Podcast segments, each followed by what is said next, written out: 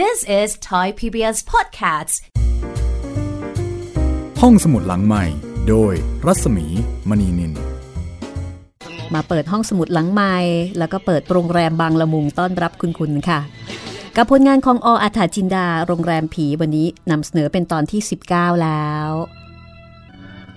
ทวนความเดิมกันเลยนะคะ ความเดิมตอนที่แล้ว ผีในปั้นไปบอกให้วิสูตรตามไปช่วยปัทมาเอาไว้ได้ทัน ต่อมาลุงเทียมเพื่อนเก่าในปั้น แวะมาเยี่ยมทำให้ได้เบาะแสเรื่องพระพุทธรูปเชียงแสนที่หลวงนิริบาลบอกว่าเป็นสิ่งเดียวที่เขาหวาดกลัว ทั้งสามคน ตามไปหาร่องรอยของพระพุทธรูปเชียงแสนถึงอยุธยา ปรากฏว่าพระพุทธรูปถูกขายต่อไปที่นครสวรรค์ ทั้งสามผิดหวังมาก กลับมาเอาเงินที่โรงแรมค่ะ คืนนั้น ลวงนรุบาลไปหาวิสูตรเพื่อที่จะบอกให้วิสูตรเลิกยุ่งกับคนที่โรงแรมนี้ แต่วิสูตรไม่กลัว แถมยังชกต่อยกับผีจนสะบักสะบอมปริญญากับปัทมาได้ยินเสียง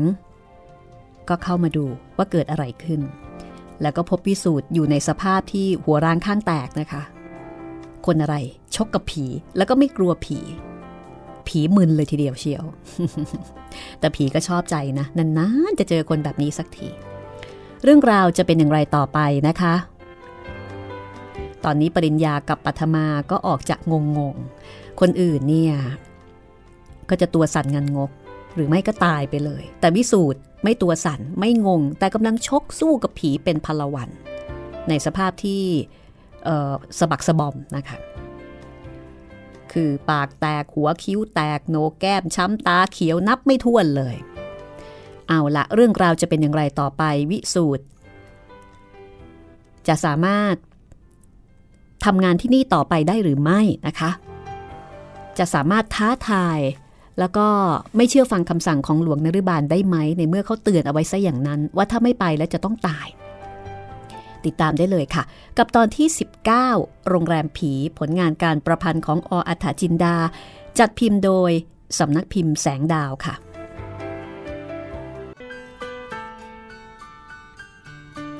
ปริญญากับปัทมาก็ซักถามวิสูตรด้วยความสนใจว่า เรื่องมันไปยังไงมายังไง วิสูตรก็เล่าว่าในขณะที่เขาจะนอนอยู่แล้ว วิญญาณของหลวงนฤบาลก็เข้ามาในห้อง แล้วก็มาเตือนว่า อย่าได้คิดสร้างโรงแรมนี้ต่อไป ถ้าทำต่อก็จะต้องตาย วิสูตรไม่เชื่อ มีการร้องท้าทายขอให้เห็นตัว แล้วหลวงนฤบาลก็สำแดงร่างให้เห็นจริง ๆ จากนั้น ก็มีการต่อสู้กันนะคะ โดยวิสูตรนี่แหละเป็นคนลงมือชกผีก่อน วิสูตรก็เล่าให้ฟังว่า ชกอย่างแรง แต่ปรากฏว่าไม่ถูกผี ไปถูกฝาเข้าถนัดเลย และหลังจากนั้นก็ไม่รู้ว่าใครเป็นใคร หรืออะไรมาทางไหน ซัดกันนัวไปหมด วิสูตรบอกว่า ทุกสิ่งทุกอย่างดูเหมือนว่ามันจะเลือนเลือน นอกจากผีหลวงนฤบาล ดูเหมือน ดูเหมือนยังมีใครอีกคนหนึ่งผมเห็นไม่ชัด ใคร ผู้หญิง อะไรนะ ผู้หญิงเหรอ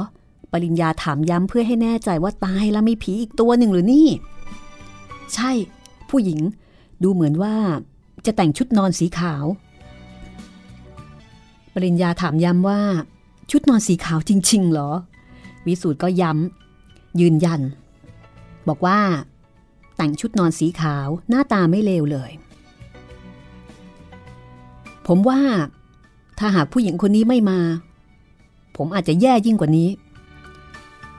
นั่นหมายความว่าผู้หญิงคนนี้มาช่วยวิสูตรเรื่องนี้ทำให้ปริญญาสงสัยและก็สนใจมากนะคะ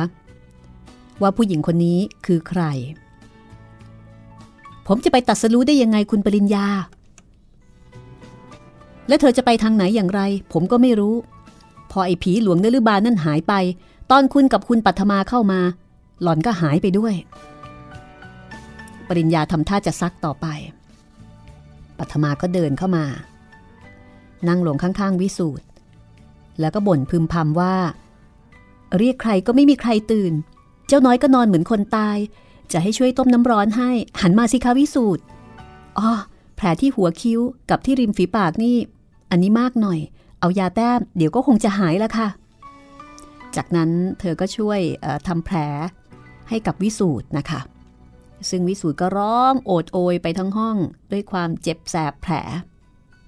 และทั้งคู่ก็มีการต่อปากต่อคำกันอีกอ่ามีการต่อปากต่อคำต่อล้อต่อเถียง ตามประษาคู่กัด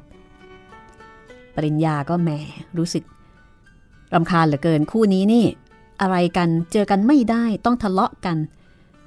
ต่อปากต่อคำกันทุกที นี่ ขอเสียทีไม่ได้หรือไง นึกว่าเห็นแก่ฉันเถอะ อย่าได้มาทะเลาะเบาแวงวิวาทบาดถลุงกันอีกเลย เรามาหาทางกำจัดปีศาจอีตาหลวงนรุบาลนั่นดีกว่าที่จะคิดกำจัดกันเองนะ ปัทมากับวิสูตรก็เลยยุติการต่อล้อต่อเถียงกับกันชั่วคราวนะคะ แต่ถึงกระนั้นทั้งคู่ก็ยังทะเลาะกันด้วยลูกตาตลอดเวลาปริญญาก็เอาผ้าชุบน้ำร้อน ประครบตาให้กับวิสูตร ซึ่งตอนนี้มองดูคล้ายกับคนกำลังใส่แว่นตาดำทุกสิ่งทุกอย่าง อยู่ในความสงบสักครู่ เสียงปัทมาหัวเราะด้วยความขบขัน หัวเราะอะไรยายปัดขำจริง ๆ ค่ะพี่ปริญญา แล้วมันก็จะต้องขำไปอีกนานเลย ไม่ใช่แค่เดี๋ยวนี้ หนูไม่เคยเห็นค่ะ พี่ปริญญา ผีแจกแว่นคน และที่สำคัญคนก็ยินดีรับซะด้วย ปริญญาซึ่งพยายามที่จะระงับสติอารมณ์ ไม่ให้หัวเราะตามน้องสาว เพราะว่ากลัววิสูตรจะโกรธนะคะ คือตอนนี้วิสูตรนี้ตาเขียวคล้ำเหมือนกับคนใส่แว่นดำและที่สำคัญเป็นการถูกถูกผีชกด้วย ตอนนี้ก็อดหัวเราะไม่ไหว ต้องปล่อยกากออกมา คืนนั้นไม่มีใครนอน เพราะว่ากว่าจะทำแผลเสร็จ ก็พอดีสว่าง ปัทมาให้ป้าเจิมจัดอาหารเช้าให้พี่ชายและวิสูตรซึ่งกำลังปรึกษาหารือกัน เรื่องที่จะติดตามพระพุทธรูปเชียงแสนต่อไป วิสูตรบอกว่า ความจริง ผมอยากจะติดตามเอาพระพุทธรูปองค์นั้นกลับคืนมาให้ได้ แต่ว่าเมื่อตกไปถึงมือในบุญชอบเศรษฐีป่าไม้แบบนั้น คิดว่าเราจะเอาคืนยากซะแล้วล่ะครับ เขาคงไม่ต้องการเงิน มากกว่าพระที่อายุเก่าแก่เช่นนั้นเป็นแน่ แต่ถ้าหากเราทำให้ เขารู้สึกว่า เขาได้กำไรอย่างพอเพียง หรือพูดให้เข้าใจ ว่าเราต้องการพระองค์นี้ไปเพื่ออะไร ผมคิดว่าเขาก็น่าจะเห็นใจเรา ถ้าหากว่าเขาสปอร์ตสักหน่อย แต่ถ้าเขาเป็นคนที่มีนิสัยเห็นแก่ตัว ก็อาจจะไม่มีหวัง แต่ถึงอย่างไรก็เป็นเรื่องที่เราจะต้องลอง แม้ว่าจะมีหวังหรือไม่มีหวัง ข้อสำคัญขอให้แผลหายซะก่อนก็แล้วกัน ใส่แว่นไปแบบนี้ขายหน้าแย่ ปัทมากับปริญญาหัวเราะนะคะ เมื่อนึกถึงใบหน้าของวิสูตรในขณะที่ทุกคนกำลังหัวเราะขบขัน เจ้าน้อยก็วิ่งหน้าตาตื่นเข้ามาอย่างรวดเร็ว แล้วก็บอกว่านายช่างครับในผลให้มาเรียนว่าเกิดเรื่องแล้วครับ ให้ในายช่างรีบไป วิสูตรกับปริญญา รีบวิ่ง ไปตามที่เจ้าน้อยบอก พอออกประตูห้องรับแขกออกไป ก็เห็นในผลหัวหน้าคนงาน ซึ่งเป็นคนของวิสูตรเดินมากับกลุ่มคนงานอีกเกือบ 20 คน เรื่องอะไรกันในผลทำไมไม่ทำงาน และนี่จะไปไหนกัน เราจะกลับบ้านครับ อะไรนะกลับบ้าน กลับไปทำไม มีอะไรเดือดร้อนนักหรือ ใช่ว่าเดือดร้อนก็เดือดร้อนละครับ แต่ความจริงใจจะมีแค่ไหนผมไม่ทราบในช่างลองถามเจ้าเสงคนผสมปูนดูสิครับ เจ้านี่แหละ เป็นคนต้นเรื่องที่พาให้คนพวกนี้กลับ ไอ้เสงออกมานี่สิ มีเรื่องอะไรก็ว่าไป เจ้าเสงก็ตอบอิดอิดออดออดบอกว่า เออจริง ๆ ผมก็ไม่อยากว่าหรอกครับ แต่ว่า ในช่างคิดดูเถอะครับ คนทุกคนก็ย่อมรักชีวิตด้วยกันทั้งนั้น หมายความว่า แกกำลังถูกรบกวนชีวิต หรือไม่ชีวิตก็กำลังถูกรบกวนอย่างนั้นเหรอ ครับ มันขู่ว่าจะเอาให้ตายเลยทีเดียว ใครขู่แก ผีครับ ผี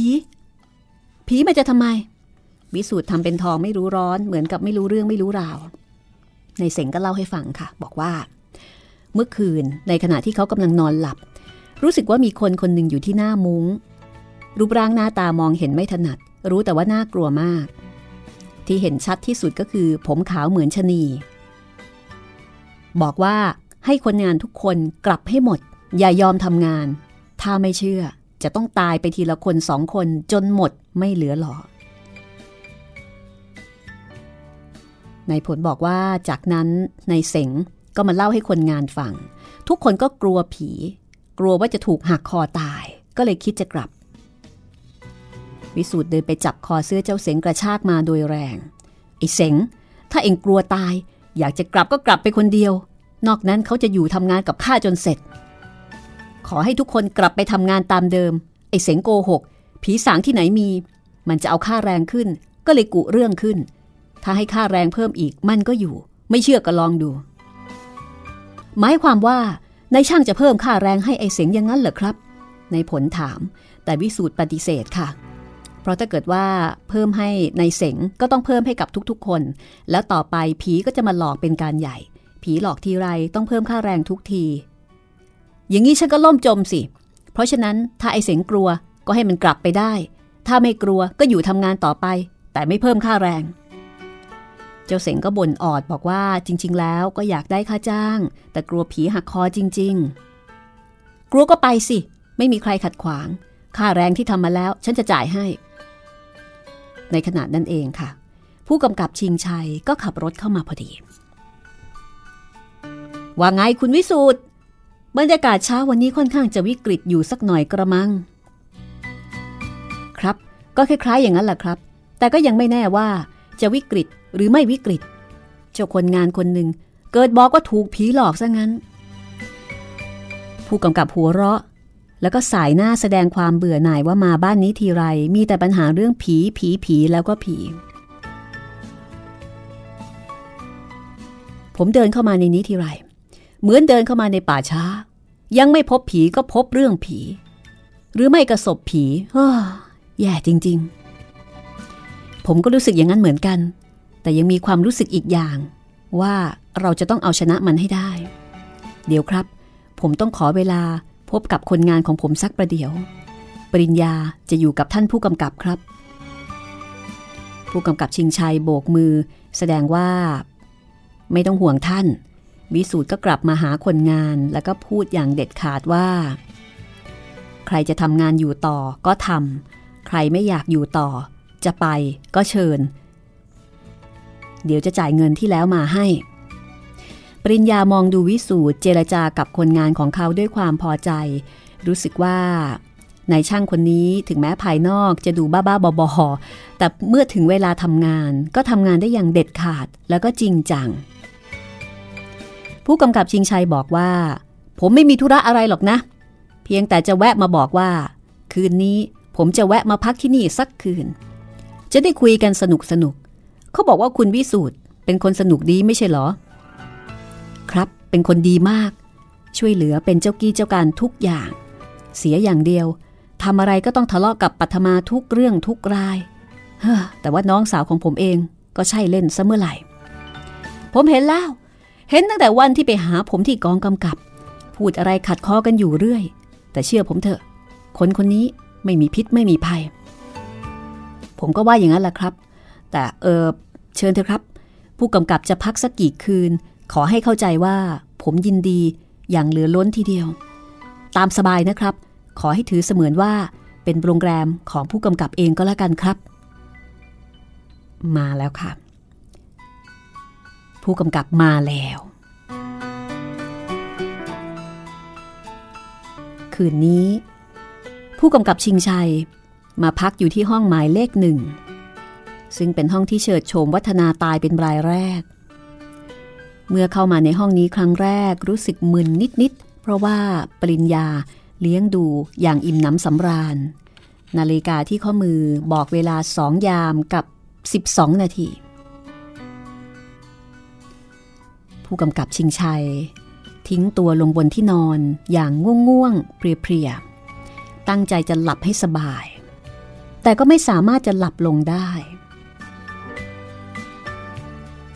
คืนนี้เงียบสงัด มีแต่เสียงจักระจันเรไรร้องกระงม ลมพัดค่อนข้างแรง มีนกแสกส่งเสียงร้องแล้วก็บินผ่านหลังคาไปทางทิศตะวันตก แต่สิ่งเหล่านี้ไม่ได้อยู่ในความสนใจของผู้กำกับ เขาลุกไปปิดไฟกลางห้อง เหลือแต่ไฟตั้งโต๊ะสีแดงที่หัวนอนดวงเดียว แต่ถึงกระนั้นก็ยังดูสว่างเกินไปเสียด้วยซ้ำ ลมยังคงพัดกระโชกเข้ามาทางหน้าต่างไม่ขาดระยะพามานก็ปลิวสวัยอยู่ตลอดเวลา ผู้กำกับกำลังนึกว่า ลมแรงๆเช่นนี้ควรจะปิดหน้าต่างเสียสักบาน แต่พอจะขยับลุกขึ้น ภาพภาพหนึ่งก็ปรากฏให้เห็น มันเป็นภาพสีขาวๆ เคลื่อนไหวไปมาเหมือนม่านหน้าต่าง แต่ไม่ใช่ม่านหน้าต่าง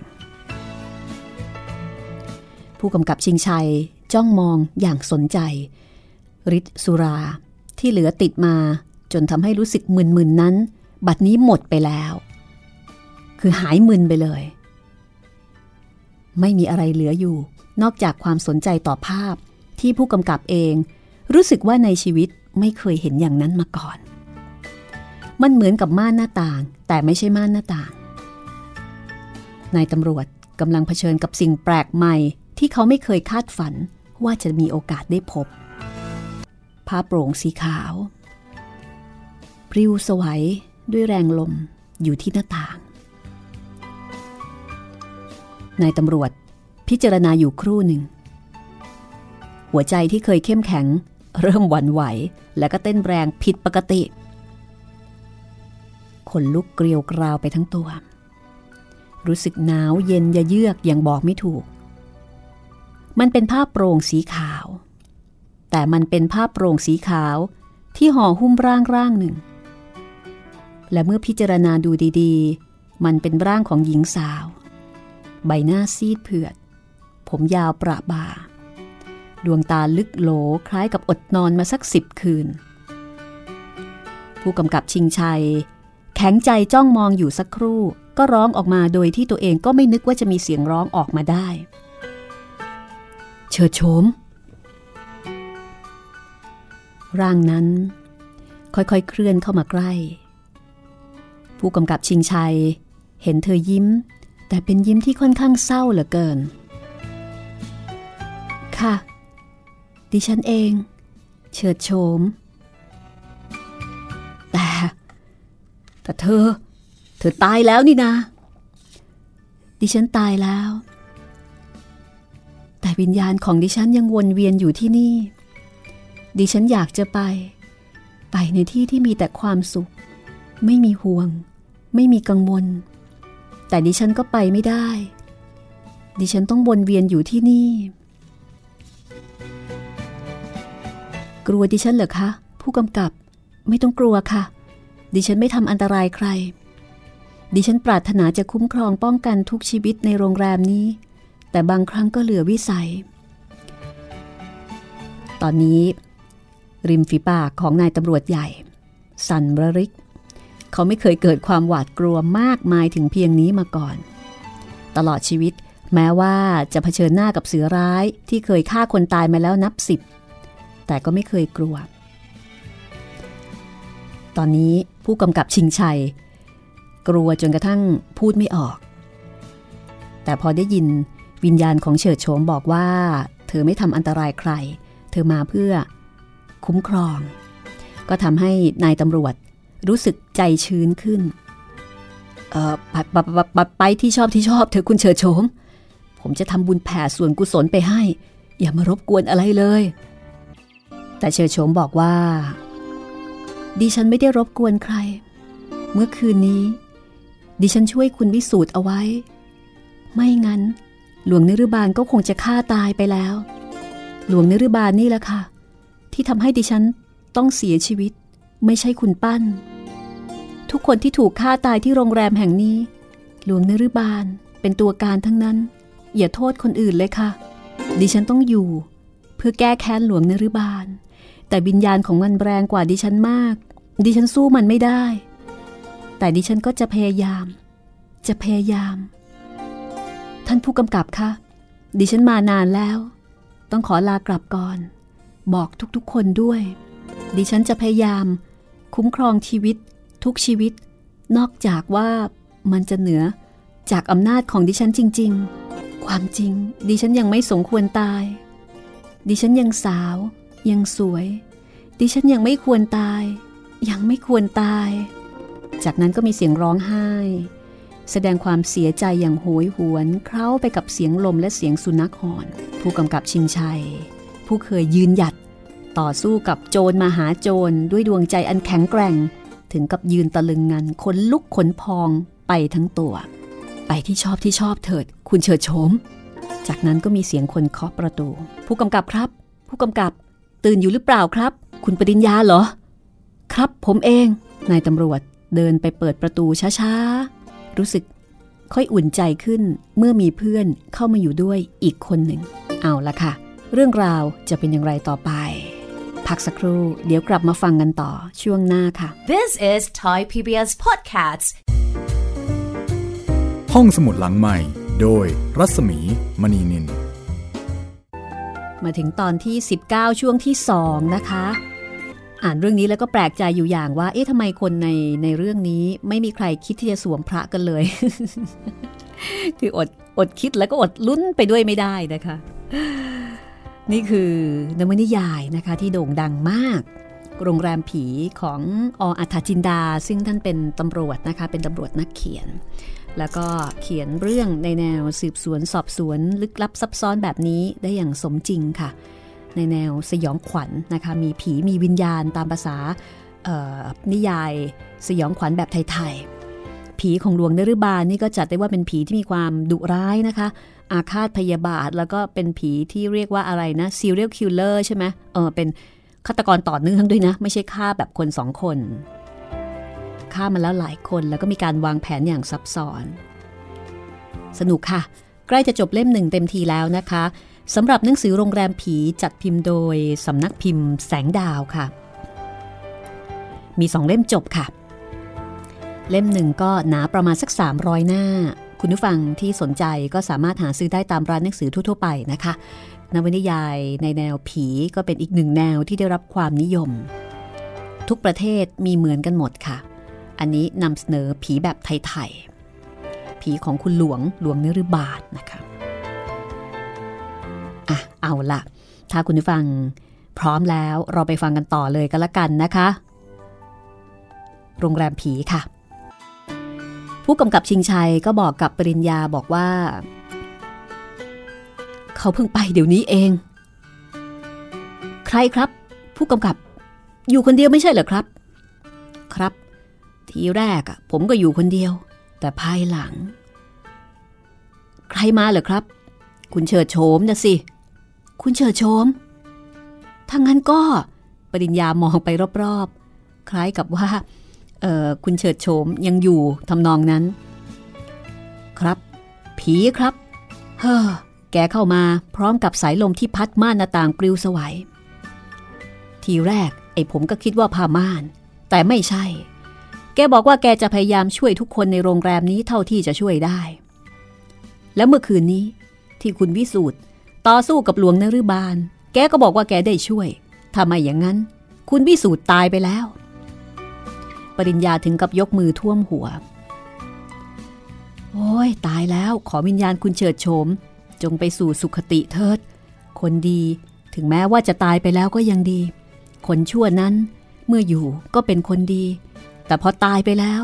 ความชั่วก็เฉาโชว์ออกมา บางคนศพเผาไปเรียบร้อยแล้ว แต่ก็ยังเน่าเหม็นอยู่ไม่รู้จักหาย แล้วแกก็บอกถึงเรื่องคุณพ่อของคุณ ว่าท่านไม่ได้เจตนาจะฆ่าใคร แต่เป็นเพราะไอ้หลวงระยำคนนั้นนั่นแหละ ปริญญาถึงกับถอนใจยาวด้วยความโล่งอกว่า งั้นต่อไปนี้ผู้กำกับชิงชัยก็รู้แล้วใช่ไหมอ่าต่อไปนี้ก็ไม่ต้องมาหัวเราะ ไม่ต้องมาสงสัยกันอีกว่า จะเป็นการโกหก และที่สำคัญก็เท่ากับเป็นการล้างมนทินให้กับนายปั้นด้วย ถ้าเช่นนั้น ท่านผู้กำกับก็ทราบแน่ชัดแล้วสินะครับ ว่าคุณพ่อของผมไม่ใช่คนใจร้ายใจดำอมหิต หรือว่าเป็นอาชญากรอะไร ผมต้องการแค่นี้เท่านั้นเองครับ ผมต้องการแค่นี้ ต้องการให้คนรู้อย่างแน่ชัด แม้ว่าจะมีเพียงคนเดียว ผมก็พอใจแล้ว ผู้กำกับชิงชัย เอื้อมมือไปตบไหล่ปริญญาเป็นเชิงปลอบเบาๆ ผมเข้าใจดี คุณปริญญา แต่ว่ามันสายเกินไปซะแล้ว สายจริงๆ แกบอกผมเท่านี้ และแกก็ลากลับ อีตอนที่ลากลับนี่สิคุณเอ้ย ผมแทบจะคุมสติไม่อยู่ เกือบจะร้องตะโกนเรียกใครต่อใครอยู่แล้ว แกร้องไห้ ร้องอย่างโหยหวนด้วยความเสียใจ เศร้าใจ ผมอย่างนี้โอ้ย หนาวจนกระทั่งจับขั้วหัวใจ เหมือนกับจะเป็นไข้ ไอหมาเจ้ากรรม ก็หอนรับกันเป็นทอดๆเสียด้วย ไปที่ชอบที่ชอบเถอะ คุณเชิดโชม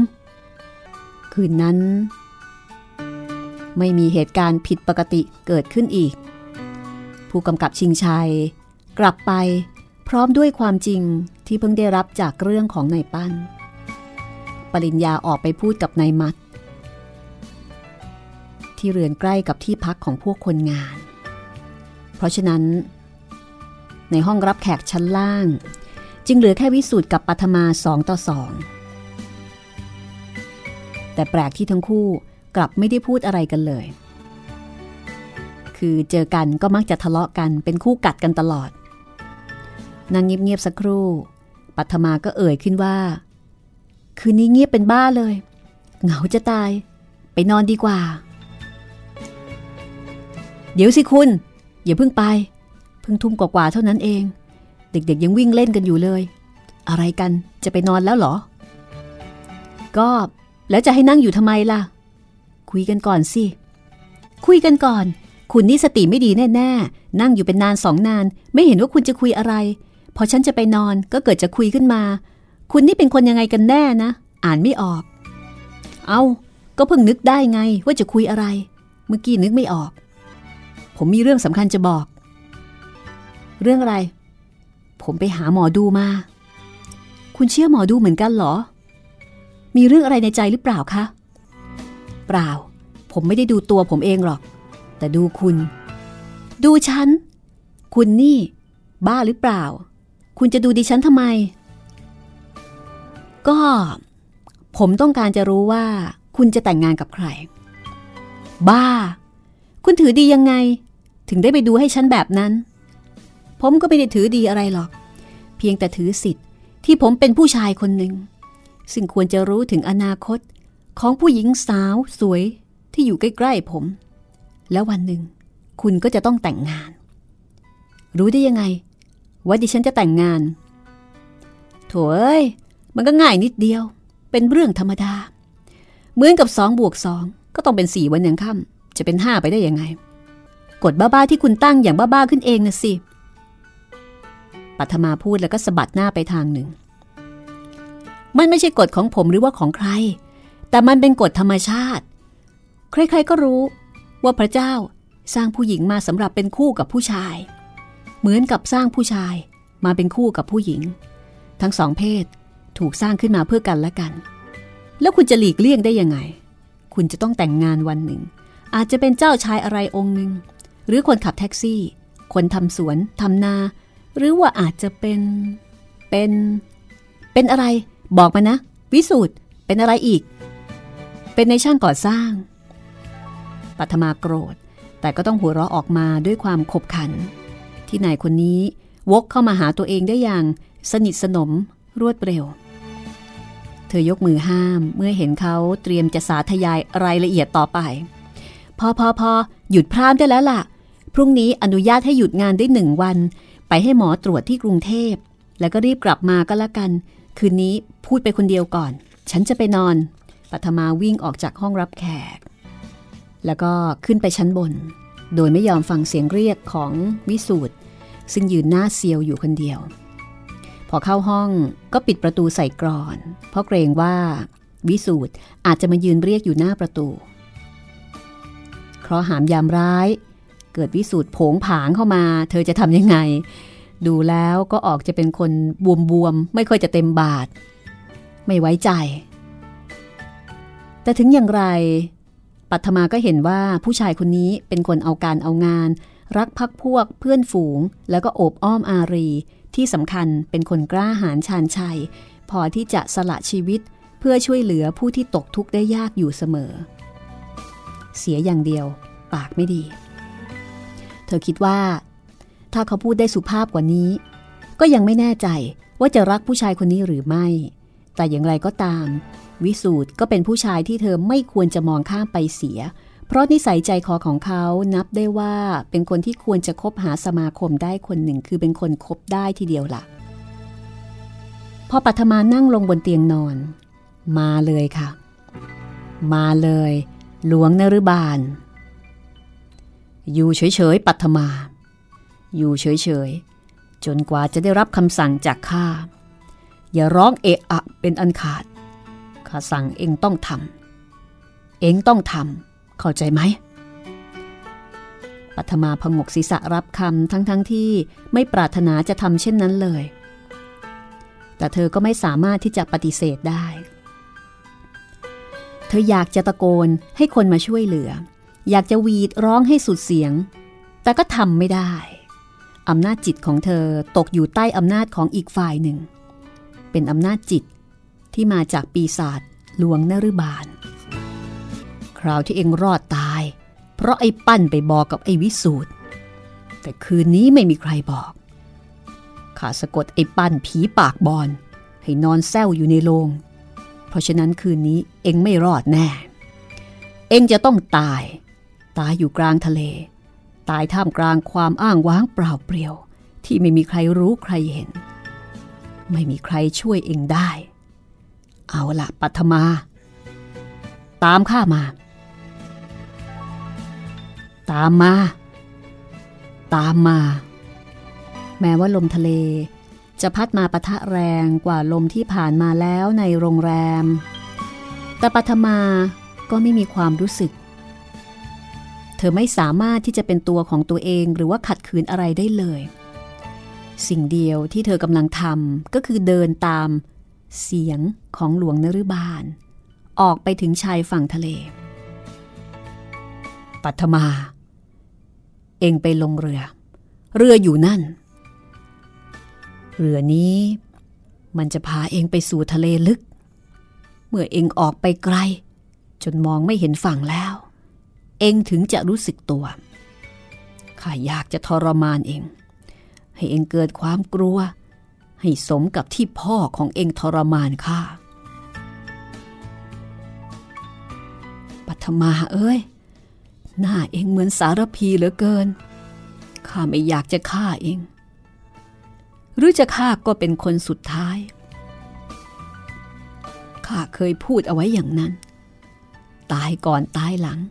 มันก็ตายเหมือนกัน แต่ทำยังไงได้ โอกาสมันมีอย่างนี้ แล้วแต่โอกาส เอาละเองไปลงเรือซะ ไปสิ ใบเรือกลางรอรับเองอยู่แล้ว ไปลงเรือ ออกไปกลางทะเล กลางทะเลที่ไม่มีใครรู้ ไม่มีใครเห็น ไม่มีใครจะช่วยเองได้ หลวงนิรบาลนี่ก็เพียรเพียรพยายามเหลือเกิน ในการที่จะฆ่าปัทมาครั้งแล้วครั้งเล่าก็ทำไม่สำเร็จ รุ่งขึ้น ทุกคน ก็อนละหมานกันเลยทีเดียว ไม่มีใครรู้ว่า ปัทมาหายไปไหน วิสูตรสั่งคนงานทุกคนให้หยุดทำงาน เพื่อออกตามหาปัทมา ประเจิมเจ้าน้อย ตลอดจนปริญญา แล้วก็วิสูตรเอง วิ่งออกติดตามหา จนแทบหัวจะชนกันตาย ผู้กำกับชิงชัยได้รับข่าวนี้จากหนังสือขอความช่วยเหลือของปริญญา ประมาณสัก 12นาฬิกาผู้กำกับก็มาถึงโรงแรม พร้อมด้วยหมอเติม หมอเติมนี่เป็นหมอผีนะคะ เป็นหมอผีที่มีชื่อเสียงโด่งดังว่าสามารถจะปราบพูดผีปีศาจได้สารพัด พอมาถึงก็ทักทายกัน ปริญญา ก็รู้สึกกังวลมากที่ไม่สามารถหาน้องสาวเจอ ตอนนี้เขาเหลือเพียงแค่ปัทมาเท่านั้น เหลือกันแค่สองคนพี่น้อง พบหรือยัง คุณปริญญา ยังครับ ผมหาทั่วหมดแล้ว ไม่ทราบว่าปัทมาหายไปไหน ผู้กำกับตบไหล่ปริญญาเบาๆ ไม่เป็นไร เดี๋ยวผมจะให้หมอแกช่วยดูให้อะนี่หมอเติม เป็นหมอทางไสยศาสตร์ หวังว่าคงจะช่วยได้บ้างไม่มากก็น้อย สวัสดีครับ ผมดีใจมากที่คุณหมอมา เชิญเลยครับ เชิญขึ้นข้างบน เอ่อ ต้องการอะไรบ้างครับ ผมจะได้สั่งให้เด็ก มันขึ้นเอาไปให้ ก็ไม่มีอะไรมาก ดอกไม้เจ็ดสี ทูบหอม เทียนสีพึ่งหนักสี่บาทสองเล่ม แล้วก็เงินค่าคำนับครูหกบาท ครับครับเดี๋ยวผมจะจัดการให้เรียบร้อย เออเป็นไงได้เรื่องไหมวิสูตรวิสูตรใส่หน้าอย่างอ่อนอกอ่อนใจ ไม่ ไม่พบเลย ตามตั้งแต่ชายฟังเลาะตลอดเข้าหมู่บ้าน ออกจากหมู่บ้านเข้าวัด ออกจากวัดเข้าหมู่บ้าน ไม่มีแม้แต่เงา ผู้กำกับหัวเราะเป็นเชิงปลอบใจทั้งสองคน เอาหน้า ไม่เป็นไรหรอก เดี๋ยวก็รู้ว่าอยู่ที่ไหน ไปเชิญคุณหมอ หมอเติม ก็ขึ้นไปข้างบน เริ่มลงมือทำพิธีเพื่อจะดูว่าตอนนี้ปัทมาอยู่ที่ไหน แกก็จุดธูปจุดเทียนนะคะ พนมมือว่านโมสามจบ แล้วก็ชุมนุมเทวดา แล้วก็ว่าคาถาต่างๆ สักพัก ควันทูบก็ตลบอบอวนไปทั้งห้อง ทุกคนนั่งนิ่งเงียบ ลุ้นค่ะ ลุ้นว่าเมื่อไหร่ แกจะแจ้งเรื่องราวออกมาให้ทราบ หลังจากนั้นอีกไม่กี่นาที หมอเติมก็ลืมตาขึ้น แล้วก็สายหน้าช้าๆ ที่นี่มีวิญญาณดวงหนึ่งแรงมาก มันพยายามอำพรางอยู่ตลอดเวลา เป่าเท่าไหร่ก็ไม่หนี จะเอายังไงดีครับผู้กำกับ มันทำให้เราเห็นสิ่งต่างๆ ที่เราต้องการจะเห็นไม่ถนัด มันรางลางเลือนๆ เพราะว่ามันจะคอยปิดบังอยู่ ไอ้หลวงนรุบาลทำยังไงถึงจะถ่วงมันเอาไปไว้ในนรกได้นะลำบากครับ อย่างนี้เราจะต้องได้ส่วนใดส่วนหนึ่งของร่างกายมัน มาประกอบพิธีสะกด เช่นซากศพ หรือกระดูก หรือไม่ได้อะไร ขี้เท่าที่เผาไว้บนกองฟอนก็ยังดีถ้าไม่อย่างนั้น ทำไปก็เสียเวลาเปล่า ไม่ใช่เสียแรงอย่างเดียวนะครับ มันสู้ซะด้วย นี่ถ้าเป็นหมออื่นก็เปิดไปแล้ว มันพยายามจะดับเทียน แต่ดับไม่สำเร็จ ผมก็ไม่ยอมใครง่าย ๆ เหมือนกัน วิสูตรก็บอกว่า ใครจะไปเอามันได้ กระดูกระเดี่ยวอยู่ที่ไหนก็ไม่รู้ คุณปริญญา มีใครเคยบอกเอาไว้บ้างหรือเปล่าว่าศพอิตาหลวงนี่อยู่ที่ไหน ปริญญาสายหน้าบอกว่าไม่รู้เหมือนกัน เอาอย่างนี้ดีกว่าครับ ตอนนี้เรารู้แต่ว่าคุณปัทมาอยู่ที่ไหนก่อน เรื่องศพอิตาผีนั่น เอาไว้วันหลังก็แล้วกัน หมอ ช่วยดูอีกทีสิว่า ปัทมาน้องสาวคุณปริญญาอยู่ที่ไหน ช้าไปจะเป็นอันตราย ผู้กำกับชิงชัยก็เข้ามาควบคุมสถานการณ์นะคะ เอาเรื่องเฉพาะหน้านี้ก่อนก็แล้วกัน หมอเติมก็ไปนั่งเข้าชานใหม่ นิ่งเงียบไปสักสิบนาที โอ้ย ไม่ไหว ไม่เห็นอะไรเลย นอกจากความมืด ความเลือนราง มันมืดไปหมดครับผู้กำกับ เหมือนว่ามีหมอกลงจัดจัดจนมองไม่เห็นอะไร หรือว่ามันจะพาเอาไปไว้ในถ้ำถึงได้เห็นแต่ความมืด ไม่ใช่อย่างนั้นหรอกครับผู้กำกับ มันไม่ได้มืดเหมือนถ้ำแต่มันมืดเพราะมีหมอก หรือว่าควันสีเทากรุ่นอยู่ตลอดเวลา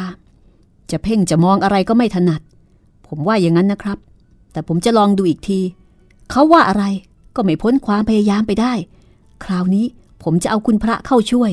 มีพระพุทธคุณ พระธรรมคุณ พระสังฆคุณ ผมจะว่าให้ครบร้อยแปด ดูสิว่า ผีมันจะเกรงบารมีพระบ้างไหมหมอเติมหลับตาอีกครั้ง คราวนี้นานทีเดียว จนกระทั่งวิสูตรต้องจุดบุหรี่สูบ ปริญญาลุกออกไปจิบปรันดี แต่ผู้กำกับยังคงนั่งเงียบอยู่ข้างๆ เพื่อรอฟังผล และแล้วเมื่อหมอเติมลืมตาขึ้น เขาก็ยิ้ม อย่างมีความหวัง ผมว่าแล้ว อะไรอะไรก็สู้คุณพระไม่ได้ ต่อให้ผีในนรก อยู่ที่ไหน คุณหมอ น้องสาวผมอยู่ที่ไหน เห็นครับ แต่ไม่ถนัดชัดเจน เพราะว่ามันคอยปิดบังอยู่เสมอ ผมไม่เห็นตัวแกนะครับ แต่เห็นอะไรบางอย่าง ดูเหมือนจะเป็นน้ำที่กว้างใหญ่สุดลูกหูลูกตา แล้วเห็นอะไรอีกนอกจากน้ำไม่มีอะไรเลยครับ ผู้กำกับ ผมเห็นแต่น้ำกว้างสุดลูกหูลูกตา เป็นไปได้ไหมครับ ที่แกจะออกไปทางทะเล ก็อาจจะเป็นได้ เพราะว่าทะเลก็อยู่แค่นี้เอง สำคัญที่ว่า ออกไปโดยเรือ หรือว่าลอยไป แต่ถ้าลอยไปก็ไม่มีหวัง แต่มีอะไรอย่างหนึ่ง ที่ทำให้สังหรณ์ว่าปัทมายังไม่ตาย ปริญญาพูดอย่างหนักแน่น ถ้าจะออกทะเลคุณไปกับคุณวิสูตรผมจะเอาหมอไปส่ง แล้วเลยวิทยุขอความช่วยเหลือตำรวจ ให้เอาเรือช่วยออกติดตามด้วยอีกแรง ถ้าหากว่าปัทมายังมีชีวิตอยู่ในทะเล ก็หวังว่าน่าจะได้พบกัน พูดยังไม่ทันขาดคำเจ้าน้อยก็วิ่งหน้าตาตื่นเข้ามาบอกว่า พบแล้วครับ พบแล้วครับ พบคุณปัทมาแล้วครับ ปริญญากราเข้าไปจับไหล่เจ้าน้อย อย่างเอาอกเอาใจ พบที่ไหนวะไอ้น้อย พบที่ไหน ที่ชายหาดครับ ที่ชายหาด แล้วเป็นไงบ้าง เขาเป็นปกติอยู่หรือเปล่าวิสูตรเป็นคนตั้งปัญหาต่อไป เอ๊ะ ใครครับที่ว่าปกติ เอา้า ก็ปัทมานะสิ เมื่อกี้เองบอกว่าพบที่ชายหาด ผมไม่ได้พบตัวคุณปัทมาหรอกครับ พบแต่รอยเท้ากับเรือใบหายไปลำหนึ่งโถไอ้บ้า นึกว่าพบตัวปัทมา แต่ว่า การค้นพบของเจ้าน้อยก็ถือได้ว่า เป็นเบาะแสที่สำคัญทีเดียว ปริญญาวิ่งตือไปที่ชายหาด แล้วก็พบพยานหลักฐานแน่นอนตามที่เจ้าน้อยรายงาน คือรอยเท้าของปัทมาบนพื้นทราย และเรือใบขนาดเล็กหายไปหนึ่งลำ วิสุทธ์กลับไปเตรียมน้ำจืด อาหาร แล้วก็ยาเท่าที่จะหาได้ ถ้าหากเราพบปัทมายังมีชีวิตอยู่ อาจจะต้องแก้ไขไปตามแกน แต่ก็ยังดีกว่าจะไม่มียาซะเลย รีบกลับไปจัดการเร็ว ผมจะเตรียมเรือ ครึ่งชั่วโมงต่อมา เรือใบอีกลำหนึ่งซึ่งมีคนประจำเรือเพียงสองคนก็คือปริญญากับวิสูตรก็แล่นฝ่าคลื่นลมออกสู่ทะเลลึก ด้วยกำลังลมที่ติดใบ มีกล้องส่องทางไกล ซึ่งวิสูตร ยกขึ้นส่องไปข้างหน้าและข้างหลังตลอดเวลา แต่ทุกครั้งเขาก็พบแต่ฟ้ากับน้ำไม่มีอะไรผิดแปลกไปกว่านั้น ยิ่งสาย แดดก็ยิ่งร้อน แต่ทั้งสองคนดูจะไม่มีความรู้สึกอะไรเลย ทั้งคู่กำลังตั้งอกตั้งใจ ที่จะค้นหาปัทมาให้พบ ไม่ว่าเธอยังคงมีชีวิตอยู่ หรือว่าได้ตายไปแล้ว นกนางนวลสองสามตัว บินว่อนอยู่เหนือใบเรือ ล้ายกับจะบอกข่าวอะไรบางอย่าง แต่ทั้งสองก็ไม่ได้สนใจอะไร ยิ่งสาย แดดก็ยิ่งร้อนปัทมา หรือแม้แต่เงา ก็ยังไม่ปรากฏ จนกระทั่งเกือบสี่โมงเย็น เหตุการณ์ที่ไม่คาดฝัน ก็อุบัติขึ้น เหตุการณ์นั้นคืออะไร จะใช่ปัทมาหรือไม่ ติดตามได้ตอนหน้าตอนที่ 20 ค่ะ โรงแรมผี ออัฐจินดา จัดพิมพ์โดยสำนักพิมพ์แสงดาว วันนี้หมดเวลาแล้วค่ะ พบกันใหม่ตอนหน้า This is Thai PBS Podcasts. ห้องสมุดหลังใหม่ โดยรัศมีมณีนิน